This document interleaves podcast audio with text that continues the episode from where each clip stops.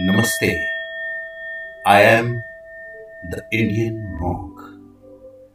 Today, I would like to share with you my thoughts on forgive and forget. Forgiveness is a quality that is absolutely crucial for our peace of mind and for any peace and harmony within this world. Because in today's age, there is a rampant inclination for quarrel and hypocrisy. If we cannot forgive, then there is no possibility of any relationship surviving on any level. Whether it is husband and wife, friend and friend, neighbor and neighbor, between castes, between various academic groups, and between nations. The nature of this world is that it is under laws.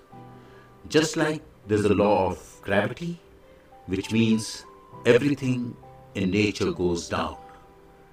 A structural engineer's whole service is to somehow or other battle against law of gravity to build the structure that will stay up despite the natural tendency to collapse.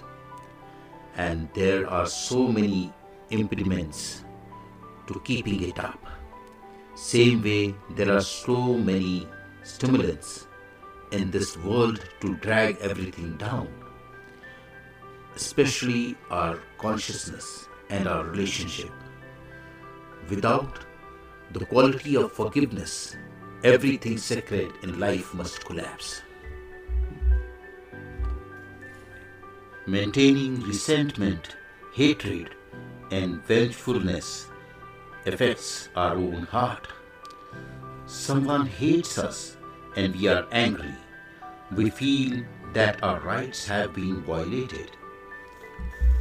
It is like picking a burning hot coal and holding on it a day after day, week after week, year after year with the intention of throwing it on the object of our abuse. Who suffers? We suffer. If we keep this burning, blazing fire in our heart, it will burn to ashes all of our virtues, all our spiritual qualities. It will make us simply miserable. Holding on to these evil intentions towards others is factually from an emotional, physical, and spiritual point of view like keeping toxic poisons within our mind. Any doctor knows that emotional turbulence, especially the poison of hatred and ill intentions towards others, create emotional and physical disease. Forgiveness is the art of liberating ourselves from that deadly, toxic poison that destroys our spirituality, our emotional content, our health, and also potentially of all those who are around us.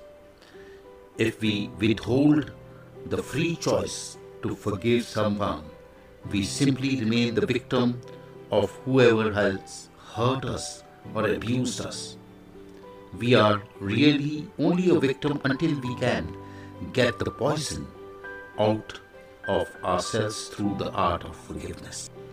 It's easy to talk about forgiveness theoretically, but how we can practice this when our mind and our hearts are in turmoil from various apparent injustice to ourselves. It is important that we understand philosophically the phenomenon that's taking place and also see through historical examples of how others have achieved the goal of this virtue. According to the great saints of all traditions, a definition of love is the capacity to endlessly forgive. The love of parents is that they forgive their child no matter what he or she has done. The Supreme Lord is all forgiving. He has the power to forgive anyone and everyone for any sins and abuses. However, many of the laws of nature that we have broken, the Lord can forgive us for in a moment. The power of forgiveness is more illuminating than the light of sun. Thank you. Namaste.